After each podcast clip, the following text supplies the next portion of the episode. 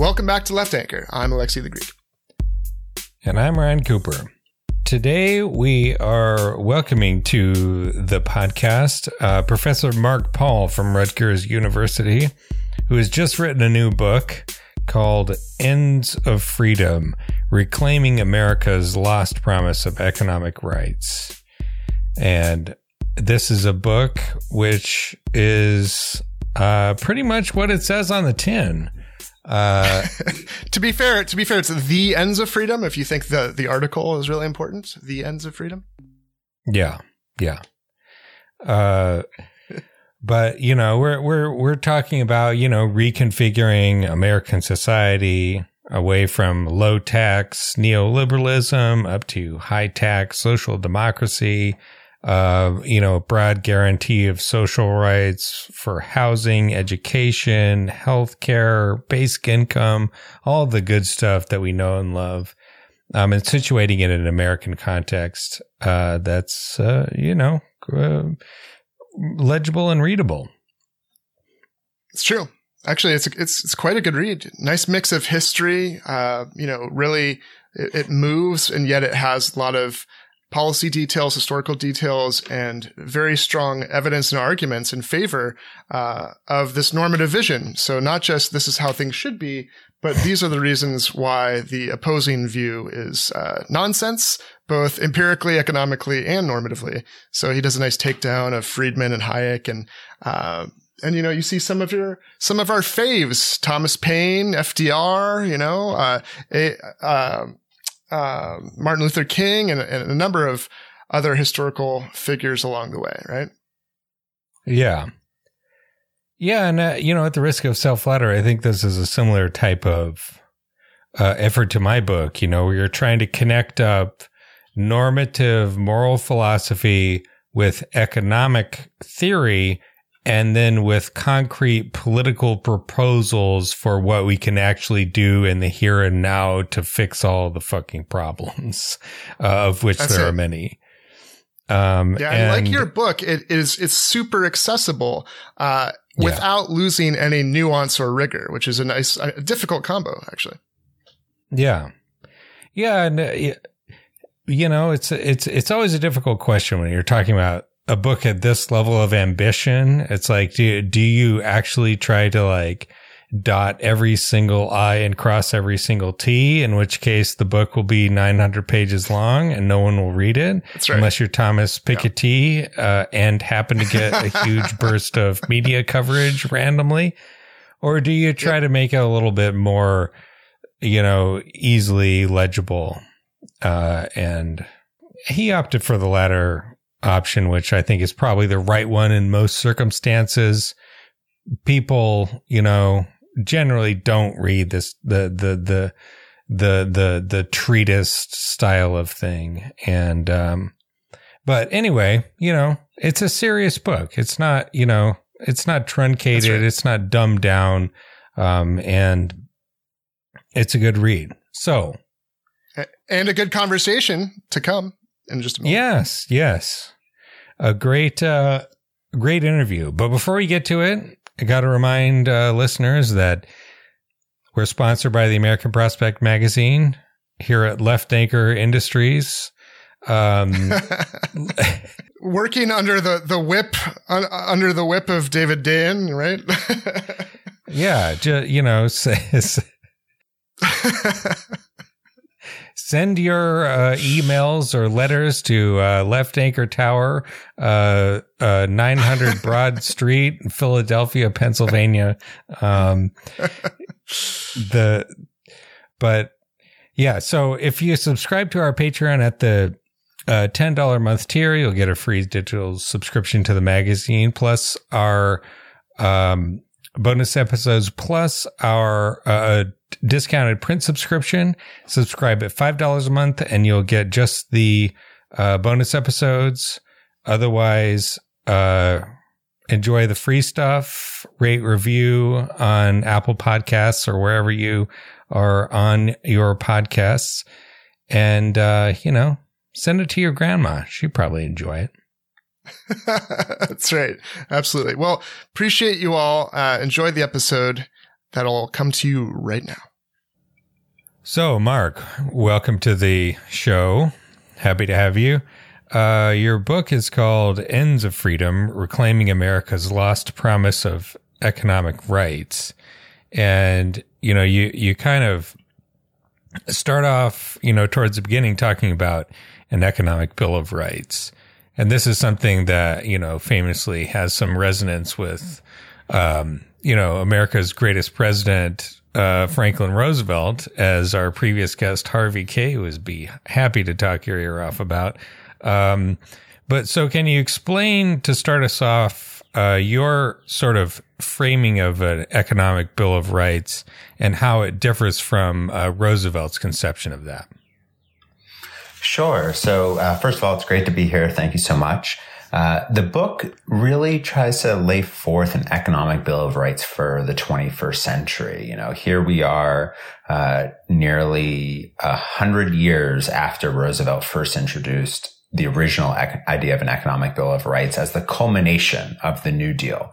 This was his promise to the American people to truly secure freedom from want for each and every person living here in the United States. Uh, but, you know, I, I, felt that the idea needed an update for two reasons. One is the economy has changed substantially. Over these past hundred years, we have these crazy things like the internet today. You know, we're having this conversation over Zoom, for instance. Um, we also, you know, have have a, a, economy that's shifted substantially away from agriculture, which you know accounted for more than a third of the workforce when Roosevelt was president. To today, here we have less than one percent of the workforce in agriculture, as just one example. And we're also dealing with different crises. You know, the the crises really at the forefront today, compounding the inequality crisis, the same issue Roosevelt was dealing with, uh, is the crisis of climate change. And so I wanted to update the economic bill of rights and also try to reinsert it into the conversation. You know, you talk to folks today and you ask them, what do Democrats stand for? And I think they're just going to shrug their shoulders and look confused at you. you they might say not neoliberalism, uh, but they're not going to tell you an affirmative vision, which I think is a real shame. And, you know, here I think we have this opportunity to pivot Democrats and have them you know, really talk about a comprehensive economic agenda to address both economic insecurity, which is rampant, and poverty, and to ensure that that vision is grounded kind of in the American tradition. Uh, and so the economic bill of rights that I lay out includes most of the economic rights that Roosevelt put forth, but I add two uh, new ones namely the right to a basic income and banking services and the right to a healthy environment where I really address the environmental crisis. The other thing I should note, you know, folks who hopefully pick up the book uh, will see that there are a number of chapters that go through each of the rights that I propose. But I don't mean to say that these are the only rights we should be consider, I, I, considering. I mean to start a conversation here. So one of the rights that gets kind of um, unfortunate, you know, sh- just a short uh, discussion in the book is this idea of the right to a union, perhaps the PRO Act or something stronger. Um, and you know, I think that's a right that absolutely needs to be at the forefront of our conversations, particularly given the resurgence of labor we've been seeing. I'm a professor at Rutgers University. We just went on strike. I feel so lucky to have been able to experience a strike uh, as a worker and to uh, feel the solidarity uh, of of my colleagues and the unions in our region that that came and joined us on the picket line. Uh, and it was a tremendous learning experience, and we just had tremendous economic uh, and and job security gains for our most vulnerable workers at the university through that. Uh, so I think the right to a union, you know, needs to be at the forefront of our conversations as we seek to rebuild. Congrats, by the way. Thank you. Thank yeah. you. Fantastic. Yeah. You, you know, uh, That's huge. That's huge. I, I got to, to be on the picket line every single day. Let me say that is work. And uh, it, it, was a beautiful way to meet my colleagues. I've only been at Rutgers a year, and so I got to meet folks from all different departments across ranks because you had non-tenure track faculty, adjuncts, grad students, and tenure track faculty all striking together, uh, which was really one of the broadest and deepest strikes we've ever seen at a major university here in the United States. Yeah. Absolutely. Well, and let me, I wanted to talk about this later, but since, since you brought it up, um, you know, the, you uh, the the right to an education being incredibly important, um, and as well as the right to a union. And I think that one aspect of that, which maybe tends to get lost in the mainstream discussion of stuff like strikes, is one of the principal focuses of the union. Um, you know, the organizers and the members uh, which is the preservation and functioning of the institution itself. Um, and in my experience, uh, you know, talking with uh, a lot of academics and being married to one, like the dysfunction of the academy is just like beyond belief. And yet you look at the prices, the amount of money that's being dedicated to educational institutions and especially universities, it's, it's, uh, never been higher. And so like, you know, part of these strikes, I think mainstream media tends to frame it as like, well, the grad students want more money. That's probably, that's part of it, you know, like we want, you know, 10 years but we also want like the institution to still exist in 20 years, you know, to when that there can be a thing called Rutgers that people can still go to, you know, when, when you have retired and, you know, the next generation of people are, are coming up.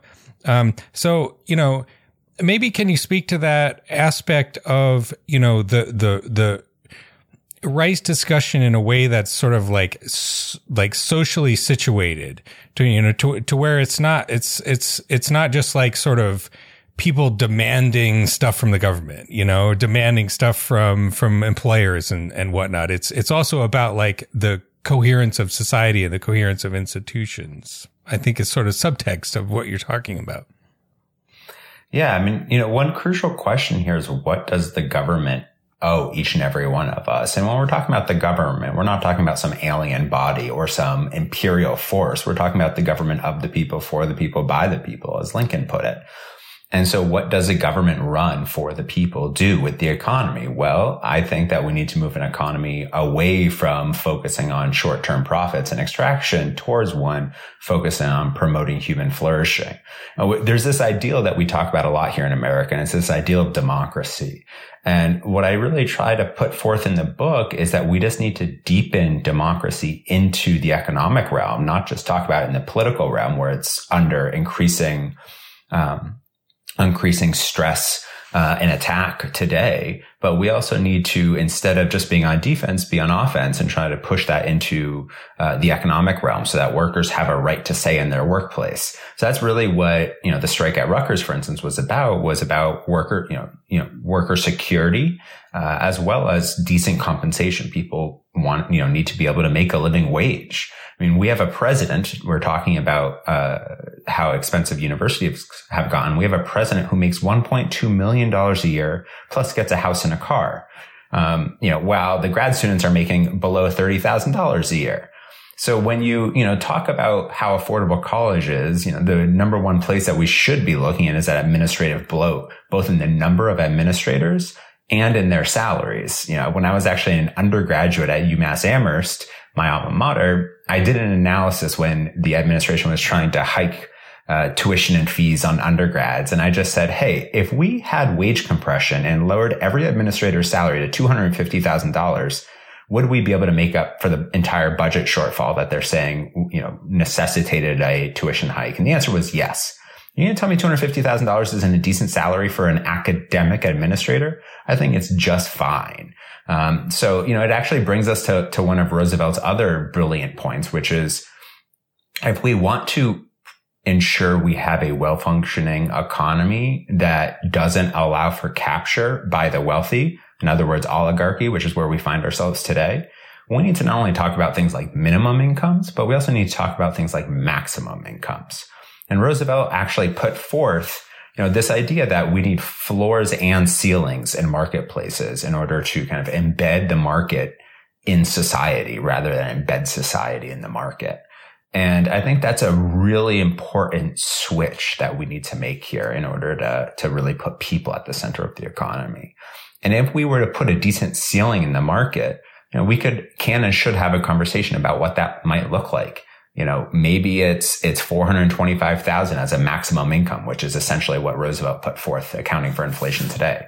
Maybe it's a little bit less than that. Maybe it's, you know, you're going to tell me, well, it should be a million or two million. I, I don't know the answer, but I think it's a conversation we should be having. And I think that's the type of conversation that ensures that the institutions within the economy start to actually function on a more equitable and level playing field rather than, you know, a bunch of us workers essentially being, you know, more or less indentured servants for the Jeff Bezos and Elon Musks of the world who get to live like modern day kings.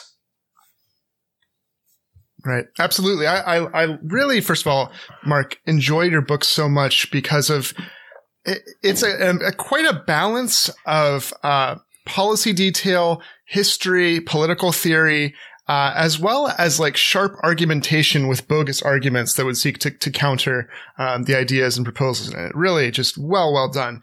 Um, I, usually, you have to have a trade off for uh, depth, but then the book is, you know, you could use it as a doorstop, or you have something that's nice and concise, but the meat isn't there. So, first of all, that I found that really great. But being the theory guy, um, you know, it's called the ends of freedom, and these these rights for the 21st century, these economic rights, uh, strike me as um, let, us get to the definition of freedom that we're appropriating here, because we have this struggle on the left, not just for an affirmative vision, vision as you said, but for combating the vision uh, of the right. And part of this is, is redefining and reappropriating what freedom means.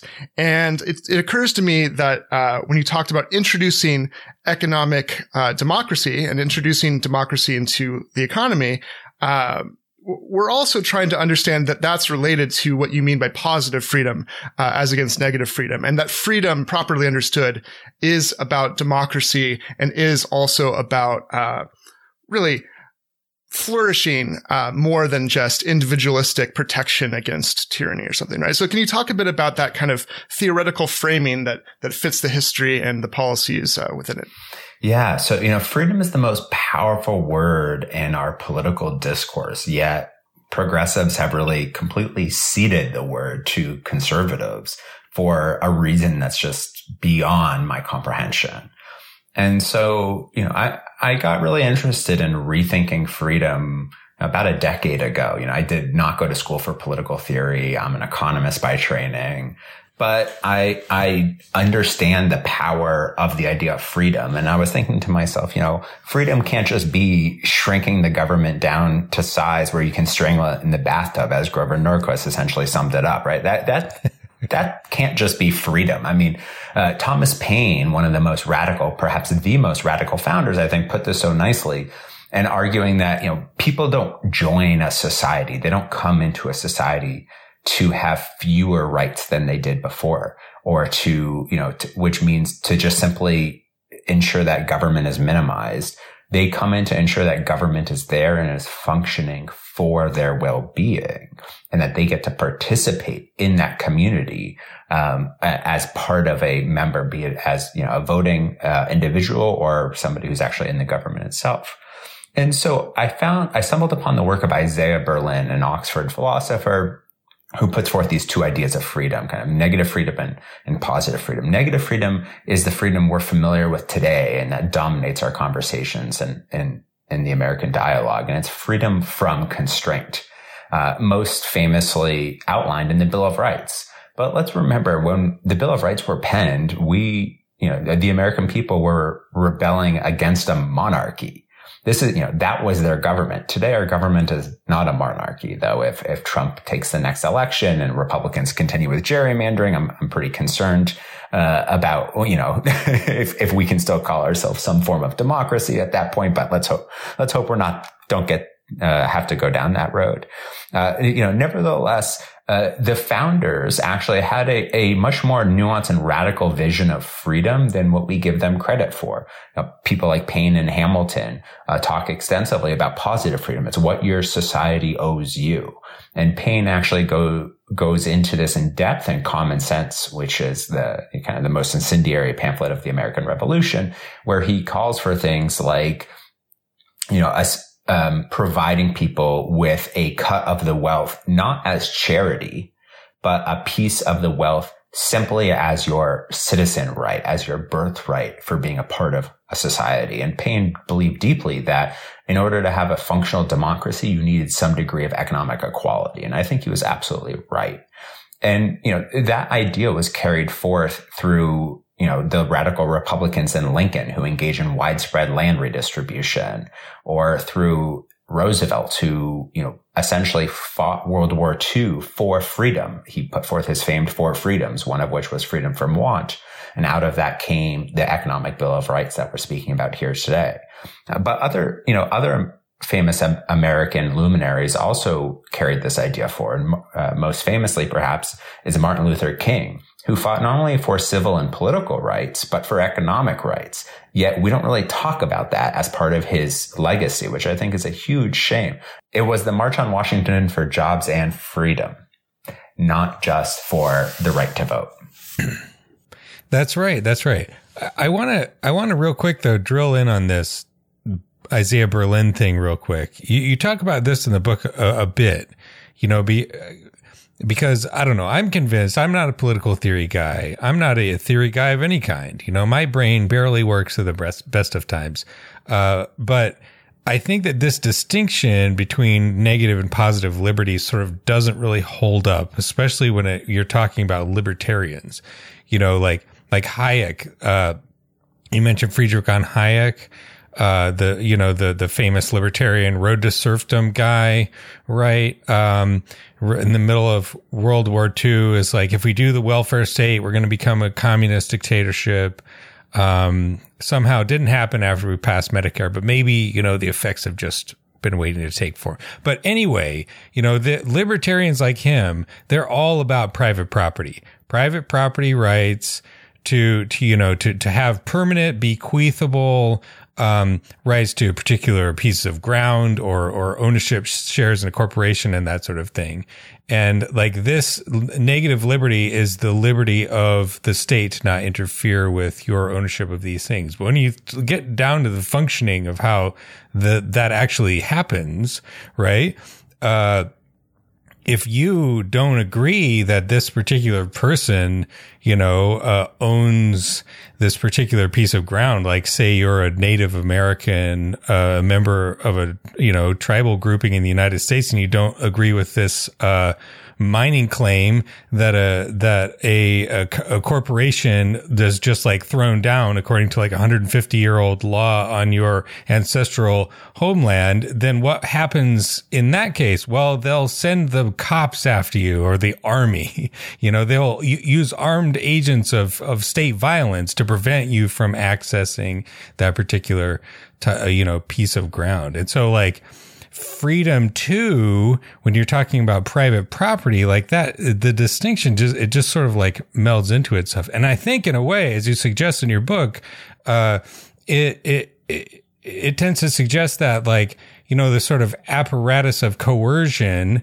including the state and the military and all the regulatory apparatus and everything else ought to be you know um operated in such a way that it expands the f- lived freedom of everyone at the same time, you know, rather than saying like this type of government coercion, we're just not going to talk about. It. And this type of government coercion is going to get special distinction because now we're regulating as opposed to when we set up the law and the courts and the and corporate law and labor law and securities law and all that stuff.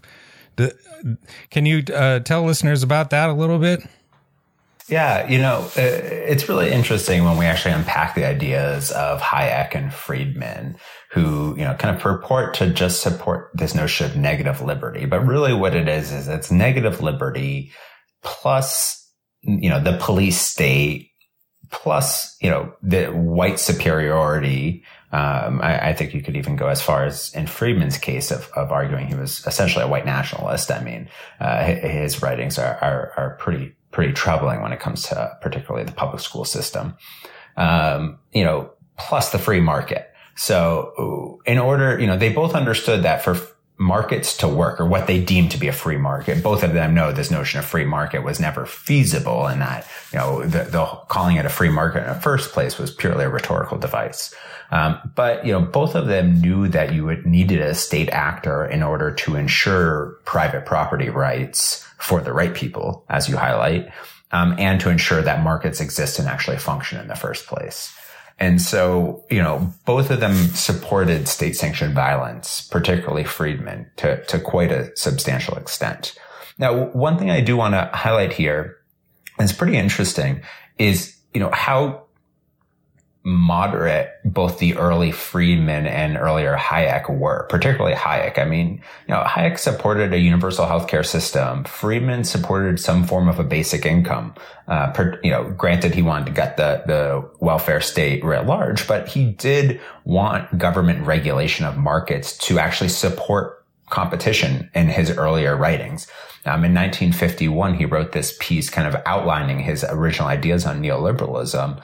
And he was, you know, kind of lambasted the original laissez-faire order as, as utterly failing. And, and the American people weren't going to buy it. And Friedman knew this. I mean, anybody in a shantytown or a breadline during the Great Depression saw that, that, you know, the, the quote unquote free market was a absolute myth and just led to mass immiseration.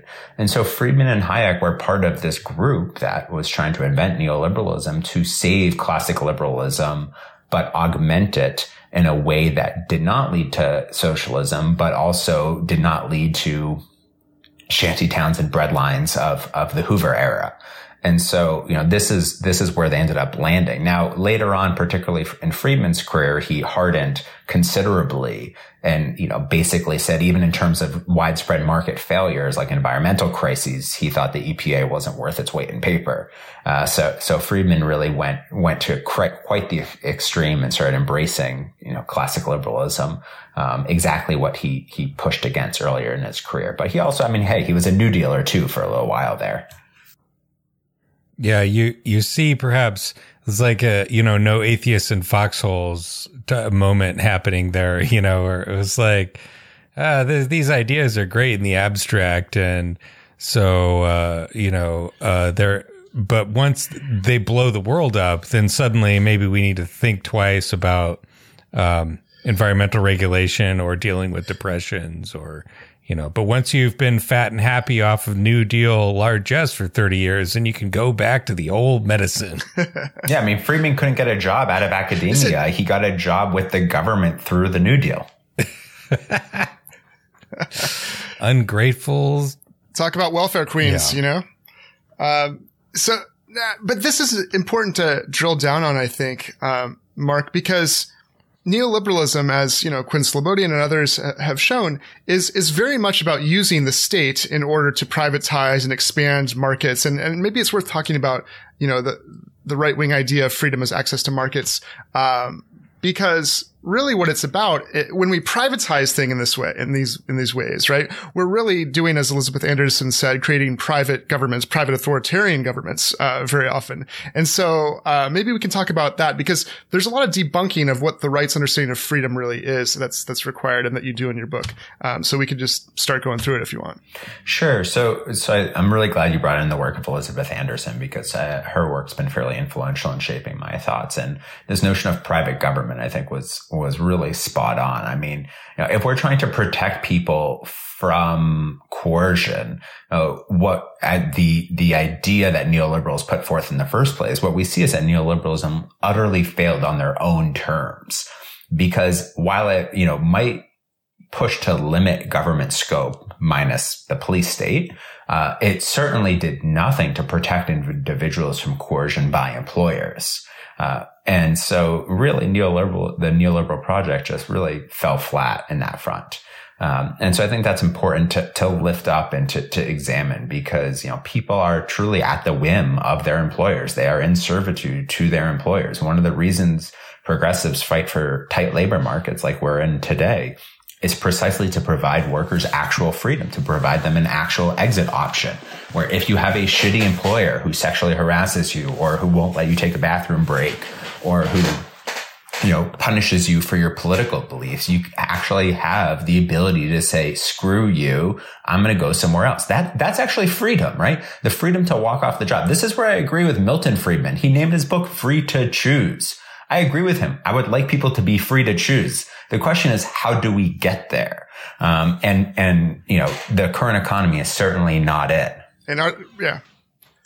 Are the choices meaningful? And I think we'll get to how your proposals like the job guarantee and basic income, uh, work together to provide meaningful choices. But uh, just sticking with Elizabeth Anderson for a second, that you bring up a great quote, uh, an analogy to Mussolini and, and fascism, because there's this right wing talking point, uh, which you just kind of debunked because there's often not an exit. You can't actually find another job very often, depending on your situation. Um, but the, you know, the right wing likes to say, well, you can always quit. If, if your boss is a tyrant, you can always quit.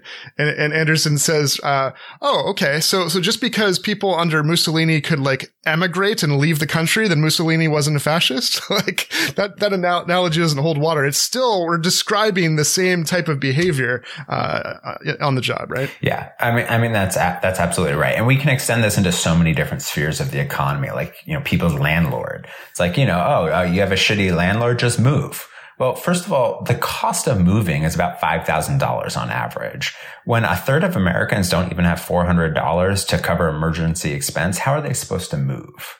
Um, and then, you know, second of all, how, how are you supposed to find the time to move when you're holding down a job and a half plus have kids that, you know, don't have after school care and, you know, have summers off with no paid, paid child care and the like. So I, I, I think it's a, a false choice. And the question is, how do we provide people with real and meaningful choices to be and do what they have reason to value. That's what I want to get at here in this book is, is providing people with actual opportunities to live meaningful and dignified lives and not to be worried about where their next meal is going to come from or are they going to have a roof over their head if they do follow their dreams you know, this American idea, follow your dreams. I mean, it's right. bullshit. You know, you follow your dreams and, and, you end up at McDonald's flipping burgers. I mean, that's what that's going to, and you know, you're, you're going to end up with in, in many instances. And rolling the dice on cryptocurrency, you know, like trying to just hit the jackpot. Right? Yeah, that, that really no, worked out so well. Yeah. My I mean, Dogecoin collection is going up, baby. There, there's, it's guaranteed. Guy, uh, Elon Musk told me so. Um, it can only wanna, go up. I can. I want to ask you though. You said you said Mark uh, reason to value. That that sounds to me like Amartya Sen. Um, are you influenced by him at all in the in in your sort of thinking about like moral philosophy? Yeah, you know, the Amartya Sen and, and Nussbaum really influenced me quite a bit here. In my graduate studies, I, I, read extensively both Marx and Sen, who are, you know, two of the more foundational economists in my thinking. More recently, um, you know, I, I, really do want to give a shout out to Martin Hägglund, who wrote this beautiful book called This Life. Uh, that was perhaps my favorite book of the past two or yeah. three years that I've read. And it, it really just talks about how you know, time is the most valuable thing we each have.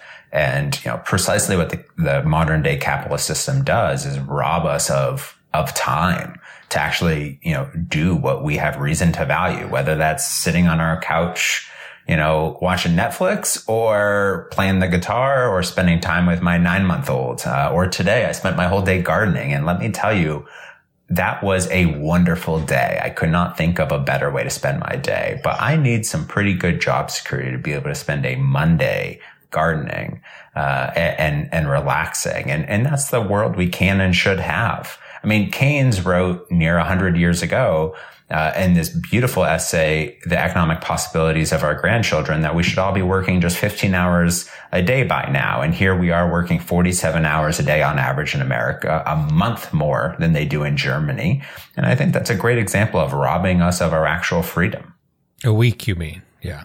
But no, a month. Yeah. Americans work a month more on average than Germany. Fif- 15 hours a week rather than. Oh, I'm sorry. Yeah. yeah. Yes. Uh, thank you for the correction we love Hägglund. We did a couple episodes on, on this life and, um, yeah, and the Keynes uh, essay was eerily accurate in its predictions of GDP and how capitalism would actually create the wealth necessary to have, you know, that kind of leisure time.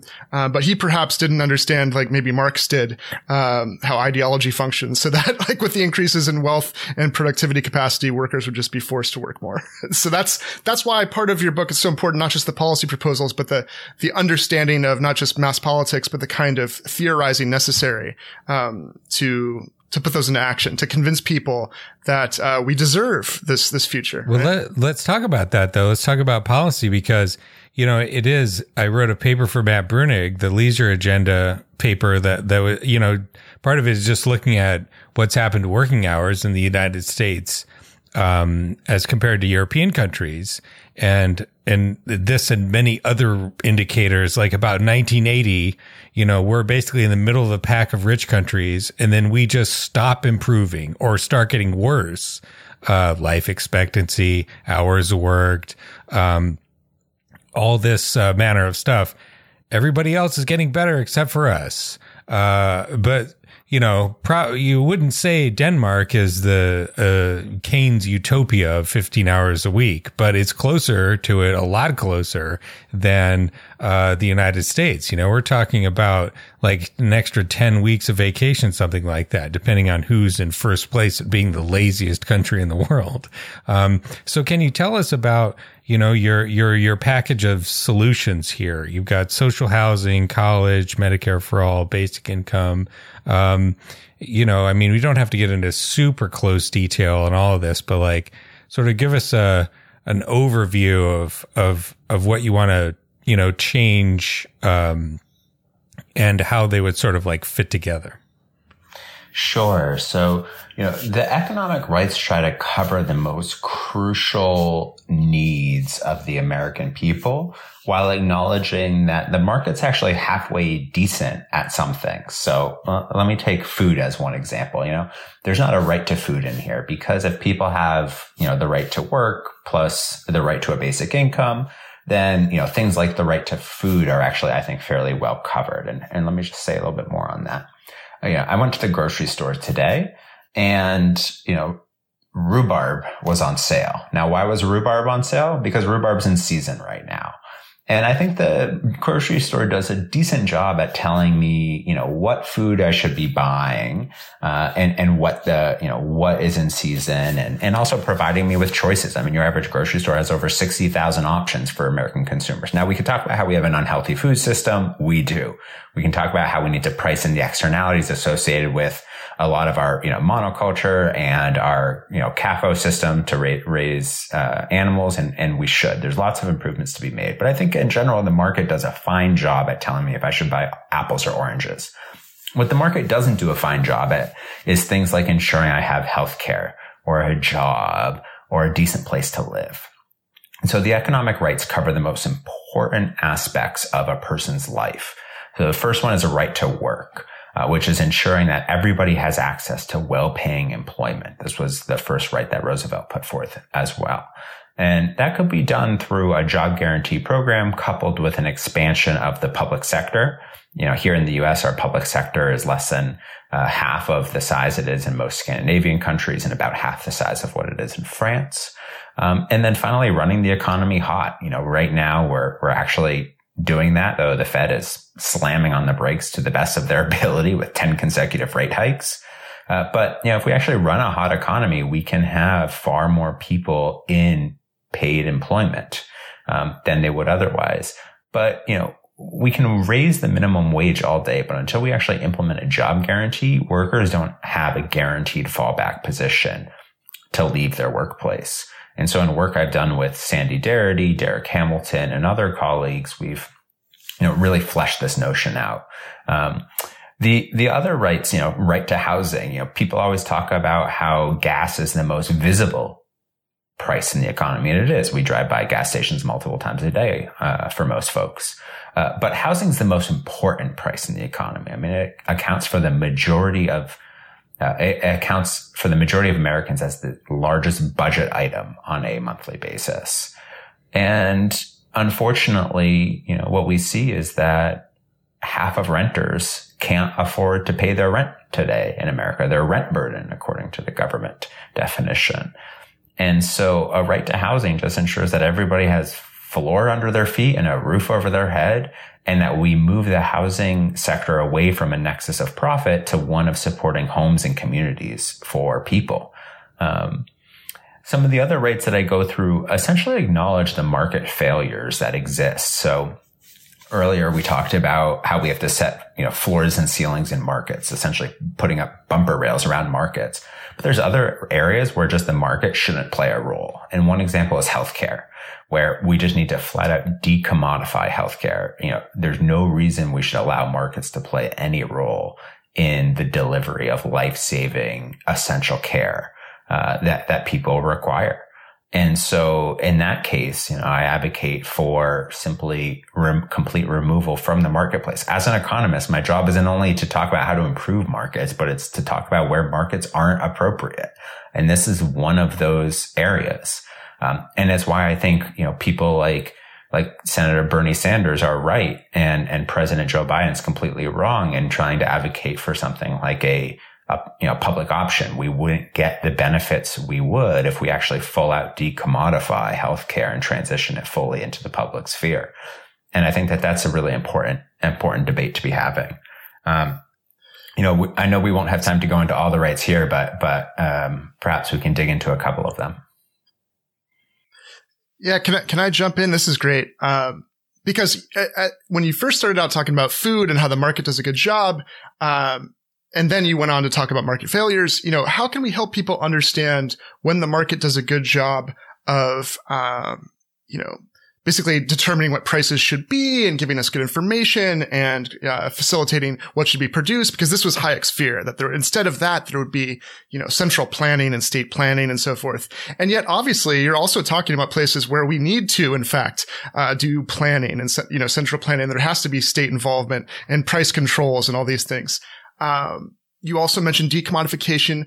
Uh, and the, the, concept of public goods, things that as Polanyi, I don't know if you were referencing Polanyi when you were talking about subordinating, uh, the market to democracy, but like there are things that are fictitious commodities that weren't created for the purpose of being sold, like human lives, like land, like nature. Um, you know, so how should we think about, aside from the particular proposals you're offering, but how conceptually should we think about what things should be uh, planned or uh, not subject to commodification uh, versus those things that like let let the market kind of determine production and price. How, how do we think about those those kind of um, differences with uh, our, our, lives. You know, what parts of our lives should the state and our democracy be actively involved in determining what gets produced and and how much it costs, or if it costs anything, uh, versus uh, subject to market forces. Yeah, you know, that, that is the million dollar or perhaps trillion dollar question, I should say. And it's, it's a question that I wish I had the most clear and concise answer to, uh, for you, but it, it's one that I, I honestly continue to struggle with today. Um, and I think it's easy to look at specific goods and services, but coming up with a grand theory to answer this question is something that, you know, is continuing to evade me. Or it, maybe, but, maybe put it a different way. But maybe this would be helpful. Like rent control, something like that. You get a lot of pushback. Now you make good arguments about why this is a different kind of good. And actually it's not true that supply won't increase if you have rent control. Like you, you, you would take on, uh, the kind of empirical arguments about why there shouldn't be rent control. Um, but are there some things like in principle, we don't actually care about the market consequences. We care about making sure everyone has a home and, and like, sure, that'll bleed into what, how are you going to pay for it, which you talk about. But like, my, my concern here is, is, is not necessarily a grand unified theory, but like, are there some things that the, the state should provide? And it so happens that those things tend to also resolve economically in our favor in all these areas. But like, how do we, uh, determine when to cede the argument to empirics and be like, oh, saves money to privatize. We should do that versus, well, in principle, how about we just ensure, uh, if real, you know, resource constraints don't obstruct it, everyone has these things, right? Yeah. I mean, I, I think what we need. Does that make abso- sense? Absolutely. And, and what I was, you know, working towards earlier is, is this idea that, you know, as democracy, we need to decide what those goods are and what those services are. So I think the most obvious ones are the ones that I try to outline in the book, you know, housing, you know, people, you, you can't function if you don't have, have a home. And the book, I, I, you know, bring up this conversation I had with uh, Tiana Caldwell, a previously unhoused individual who, you know, looked at me square in the face and said, look, you know, you're never going to be productive on any level if you don't know where you're going to lay your head that night. Um, and, and not only is it about being productive, but it's also just about having a humane society. Uh, you know, somebody else who really influenced my, my work quite a bit, uh, was, was Harrington, who talked about, you know, how being poor wasn't just one aspect of a person's life, but it is a person's life. And that, you know, the really only human reaction to this can be just utter outrage. And, and I have to agree with Harrington here. I mean, it's, it's why you know, you feel your stomach fall when you walk by a homeless person on the street because you realize like, what is our society doing and why? And, and homelessness, poverty, none of these things are necessary. You know, the, these are tools of class warfare. They're not necessary to keep the economy functioning well. In fact, those are incredibly costly. Um, you know, having people uh, unhoused, having people unemployed. You know, these are people that are not contributing to our society. That could have been doctors or nurses or teachers or chemists. Uh, you know, you name it. Uh, and instead, their their you know lives are being you know kind of wasted both for them personally, which is a, a moral outrage, but also you know, for the broader benefit of society. But it, but to get back to your question, you know, what, how do we think about what goods and, and services? I mean, I really mean that I think this is a question of democracy that we as a society need to decide you know, what things belong in the public realm and what things belong in the private realm. And then, you know, where is the in between? Now, mo- most of, uh, most of the economy exists in a gray space. So I talked about agriculture earlier and how it does a fine job at telling me if I should buy apples or oranges. Um, but guess what? All of those things are heavily regulated and subsidized by the government too. I mean, agriculture is probably the most planned sector of the economy thanks to the farm bill. Um, and, and I think we need drastic improvements to it. And so, you know, the question is, is how do we have an economy? How do we have a government that guides the economy to serve the public interest? And that's going to mean far more managed economy than what we see today. Today we have a well managed, sorry, we have a managed economy. It's just managed for different class interests than what I fight for in the book. Yeah. Well, may, I mean, maybe you could drill down a little mo- bit more on healthcare because I feel like that's a kind of more concrete example of just what you were talking about, you know, where the dis, like the inapplicability of markets really comes to the fore you know, because it, you just think about markets as a technology. Well, you ration the availability of the service by price.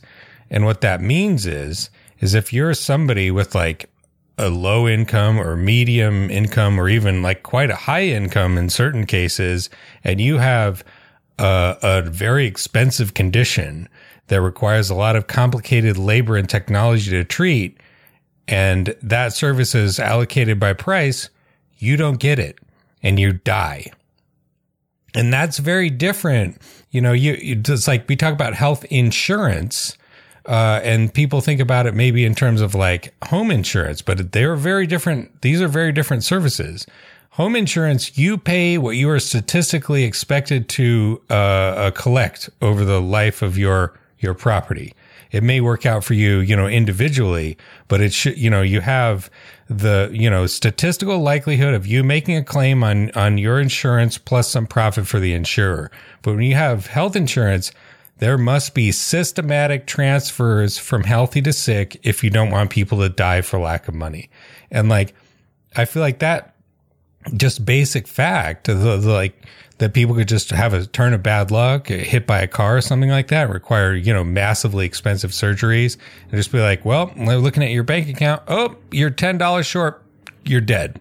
And that just wildly unjust outcome. It, it, I think that, you know, just illustrates that. And, you know, maybe you could talk about some other ways in which markets can be dysfunctional in this, you know, type of context. It illustrates exactly what you're talking about Markets are a nice technology. They work very well in certain circumstances. They work really terribly in other circumstances. And it's the, the, the, the process of democracy is just to figure out where, where do we, where do we want them to apply and where is it best for the citizenry as a whole? Yeah. So, you know, the, the thing about healthcare is it's the most straightforward no brainer to straight up decommodify.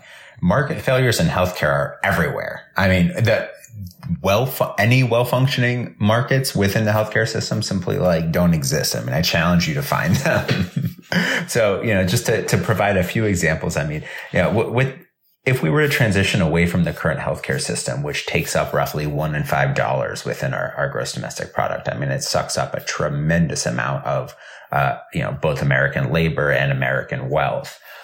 If we were to transition away from our current system to a single payer system, you know, first of all, it would be substantially cheaper because given how complex our system is, the amount of money wasted trying to navigate it is just astronomical.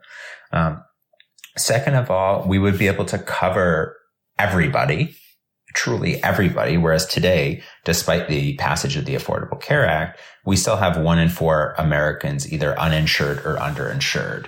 Um, this drastically affects, you know, human well-being. I mean, US life expectancy is 28th out of 36 in the OECD, right next to countries like Estonia and Czech Republic. These are countries that have incomes of like roughly half of ours. Um, yet we're, we're way down the, the list precisely because of how we've structured the market. Now, I go to the doctor and the doctor tells me, Oh, you need to go get an MRI on your shoulder and I call up two places and I make an appointment. It might be the case that one place the MRI is only $4,000 and the other place the MRI is $15,000. I have no idea. Do you ever ask how much your healthcare costs? I don't.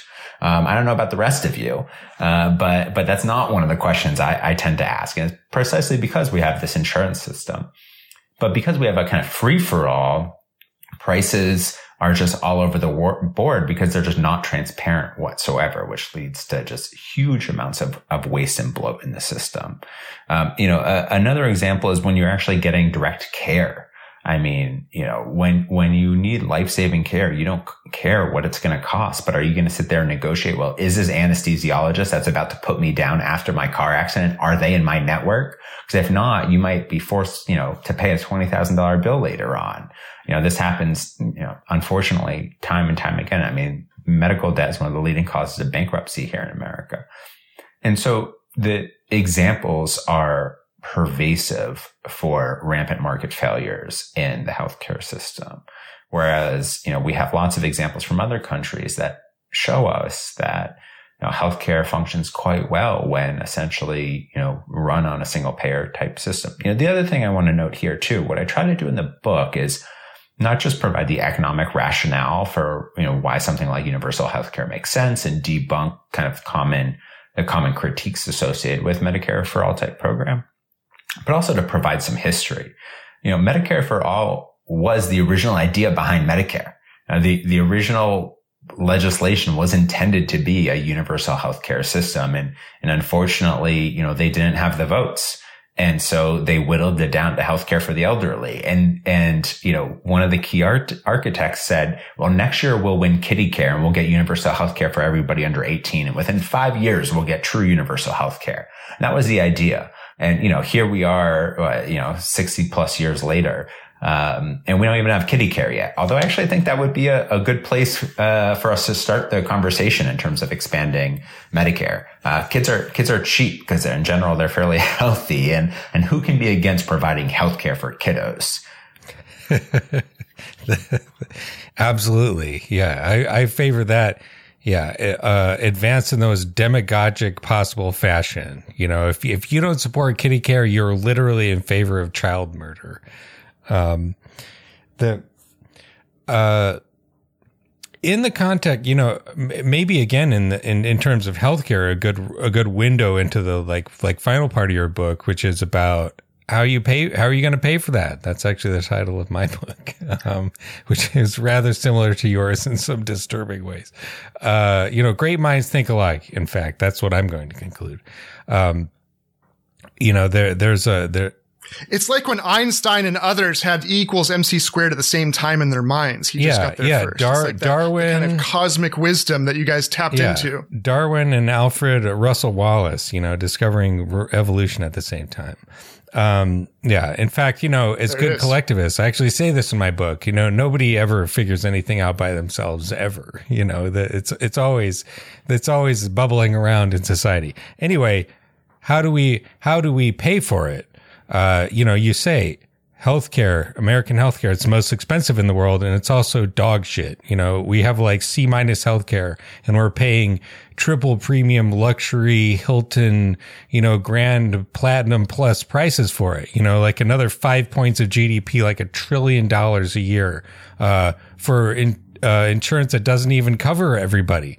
Um, so, you know, you, you talk about, in the book uh, uh, uh, money versus real resources you know versus like how do you how could you actually concretely move towards this type of much more uh, generous social uh, state so can you can you sort of run us through the basic logic of that yeah, I mean, this is the question that constantly comes up whenever progressives say they want to make sure that everybody has nice things. Uh, and it's like, yeah, you know, we'd love to give everybody a pony, but you're just going to bankrupt the nation and everybody will be poorer for it. Um, well, you know, as an economist, I can tell you that they're wrong. And indeed, we can afford nice things for everybody. I mean, I like to think of myself a little bit as a bougie socialist. I, I do like nice things and I do think we can all have them in moderation. Uh, every one of us can have a nice place to live. Every one of us can have health care. Every one of us can have a job and, you know, a place in our town to go see the theater and, and so much more. We just need to will it into existence and, and collectively work to make it happen. So how do we actually pay for these things? Because it's an important question that we can't simply wave away. So, you know, as you highlight, I think there's two important distinctions we need to make when that question gets asked. One is where will the dollars come from? And two is where will the real resources come from?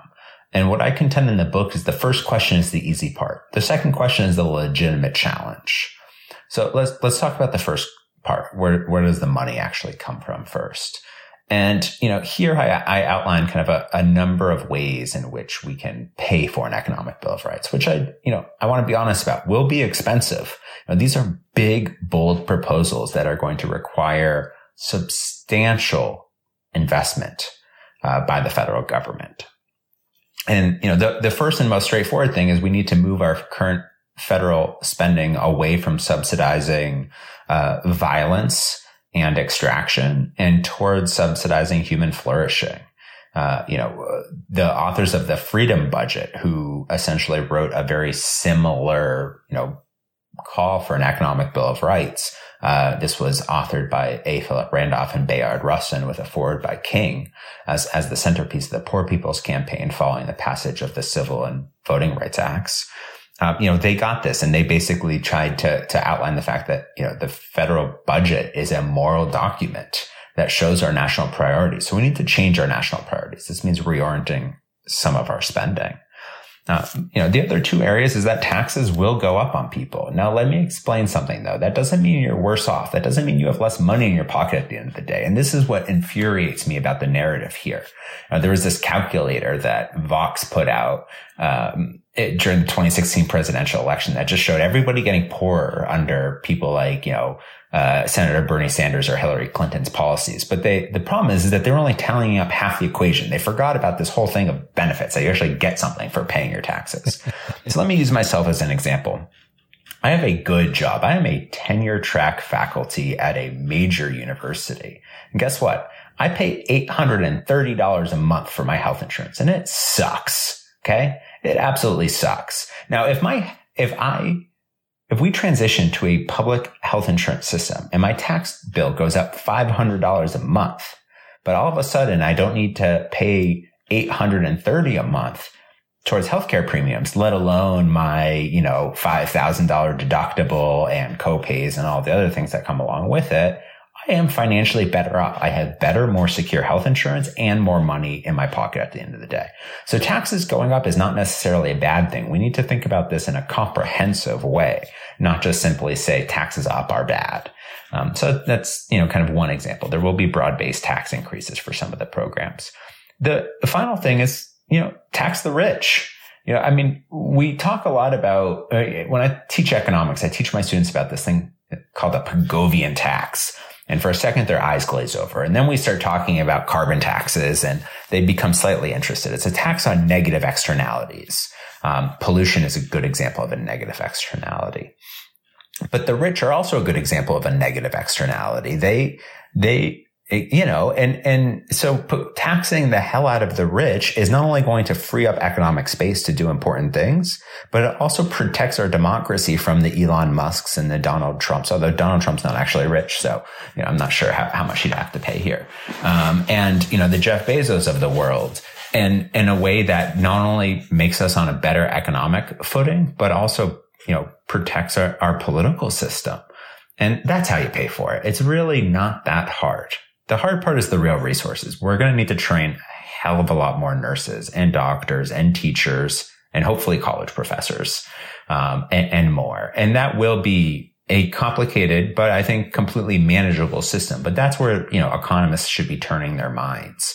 Um, they did this in World War II. That's is where, you know, input output tables you know, kind of originated, which is figuring out how do we make sure we have enough steel to build enough bombers to defeat Nazi Germany. The questions today are different. How do we build enough solar power um, and wind turbines to ensure we don't burn our planet to you know down to the ground? And how do we make sure we have enough houses to ensure that nobody lives on the streets? You know, th- they're different questions, but you know, it's essentially the same idea. I wish we could tax fascists and neoliberals out of existence because they're negative externalities too. Um, but, uh, uh, you know, it, it, occurs to me we just have a few minutes left, so there's so many things we could get to. But uh, you are one of the few, like Jeff Spross, that uh, are not caught in the binary job guarantee, Basic income, job guarantee, basic income. Why not both? Uh, Spross says, and you argue as well. Uh, well, it seems so obvious to me that they go together well. Uh, maybe you could talk a bit about why those who don't think that goes together well are missing something. What, why, why are the job guarantee and, and basic income, uh, you know, like peanut butter and jelly? Yeah, you know, it's a great question. I'm going to say I'm, I'm a little guilty here because when I first started working on these questions, I was a little bit in the job guarantee camp.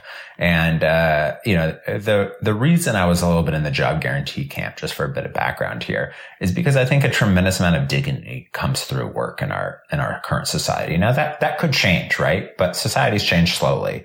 And right now, you know, or it should, it, it should if you have a good job. Yeah, right? it should. It absolutely should.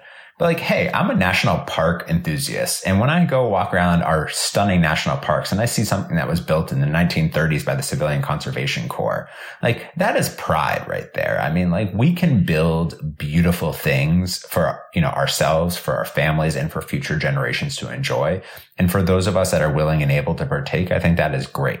Now, you know, that said, you know, there isn't an either or. It's a complete false trade off and it's because people fall into the trap of scarcity. It's that we don't have enough. We have to choose one or we have to choose the other.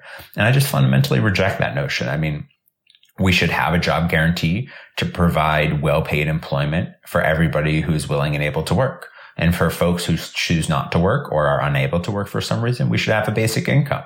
You know, this means that caregivers, for instance, are also rewarded for their work. That's just not technically market work. It's still work. I mean, I have a nine month old. I take care of him all the time. And let me tell you, it is hard work. Some days I'd rather be in the office, you know, or teaching my students than, than, you know, on baby duty all day. I mean, it is brutal, brutally hard work sometimes and, and also incredibly rewarding to be sure. Uh, but, but a basic income recognizes that everybody needs to be able to purchase basic goods and services, regardless of if they're working or not. And we are a rich society. We can afford to do that. I mean, we are so rich. If wealth was distributed equally in this country, each and every one of us would have half a million dollars. If income were distributed equally, we'd each have $95,000 a year to our name. Uh, so um, I think we can afford a modest basic income to, you know, ensure nobody goes without. Uh, the one other person I will just briefly mention who, who also believe these, uh, go together like peanut butter and jelly is Martin Luther King. I mean, he strongly advocated for both in his career um, and had both as uh, key parts of his economic reform agenda. Yeah. Yeah. People forget that about uh, uh, MLK, that, you know, he, he won you know, with the with the assistance of many others, the the civil rights le- legislation, and then he moved on towards economic stuff, and he became dramatically less popular. Um, but you know, I think that what you're just saying now is, is much more accurate now even than it probably was in the 1960s insofar as that doing what you suggest would benefit the vast majority of the population, even up to like middle class, uh, white collar college professors, uh, you know, and journalists like myself, you know, just like raise my taxes by 10% and give me Medicare. I will take that deal in a heartbeat. Um, and it's, it, well, and and th- these these problems that you point out are disproportionately affecting, uh, of course, people of color, women, uh, the most vulnerable, the elderly, the disabled. Uh, the, the universal solutions also close those gaps and that particularly harm those groups. Um, you know, and so I think people forget that as well, that it's for everyone, but also it addresses these particular needs, right? Targeted universalism is what we call it. That, that's exactly right. I mean, look, I mean, Wilbur Ross, who's one of the key architects of the New Deal, had this great quip, which was, you know, programs for the poor make poor programs. And I think he was absolutely right. And so the question is, how do we all have nice things while simultaneously narrowing the gap? How do we, you know, we not only just want to set that floor, but we want to squeeze, uh, you know, uh, squeeze inequality and, and kind of have a much greater degree of convergence than we've had. I mean, we kept telling, being told this story that, you know, economic growth will result in convergence both within and between countries. And it's all bullshit. Uh, it's just, it's never happened. It's never gonna happen without, yeah, you know, yeah. serious policy efforts. Well, can, can, I put a bow on this or have you put a bow on this by my last question? Uh, you obviously are writing in line with, with the great Harvey J. Kaye. And his work, uh, on American history because part of what your book shows is that this vision, this, this positive agenda, this future that we could have is actually in keeping with the promise of the country. Uh, and there's a tradition over our history, uh, throughout, not just of the white supremacist, uh, not just of the Lochner era and the neoliberals, but also of the, the understanding of freedom and democracy that you're pushing for here. So we, we need to draw on our history, don't we, to understand the future that we deserve? Something like that? We do. We do. You know, I mean, we have dark and troubled times in our history and we have beautiful ideas that we have fought for in this country and we need to reclaim it. You know, we can't just walk away from the brilliant ideas of the Thomas Paines and the, you know, Lincolns and, you know, the like. Um, and, you know, Roosevelt, I think was standing on the shoulders of giants as were those who came, you know, after him. I mean, in, in, in writing this book, I mean, I did not invent most of these ideas. I am borrowing these ideas from many brilliant thinkers that came before me and trying to put them together in a package that, you know, fits the political moment. Um, and, and tries to intervene in our debate to actually put forth a post neoliberal agenda that I, I, hope people can rally behind. And this isn't just a Democrat or a Republican issue either. I mean, we actually did some polling on the Economic Bill of Rights and the majority, not just of Democrats, but of independents and Republicans strongly support an economic Bill of Rights for the 21st century. And what's amazing is even when I out, when we outline the exact programs, and you know take it away from the abstract. In the abstract do you support universal health care when we actually ask them do you support you know a medicare for all type program a job guarantee type program and provide the details? I mean the vast majority of americans support each and every one of these rights.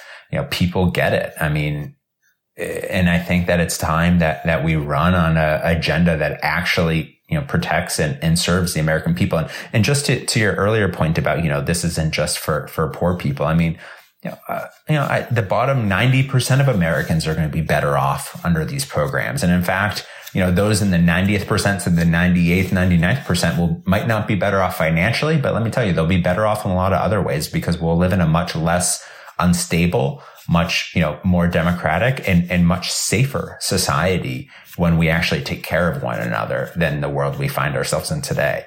Now, the top 1% or, or you know, one tenth of 1%, you know, I'm fine with them doing a little worse. Yeah.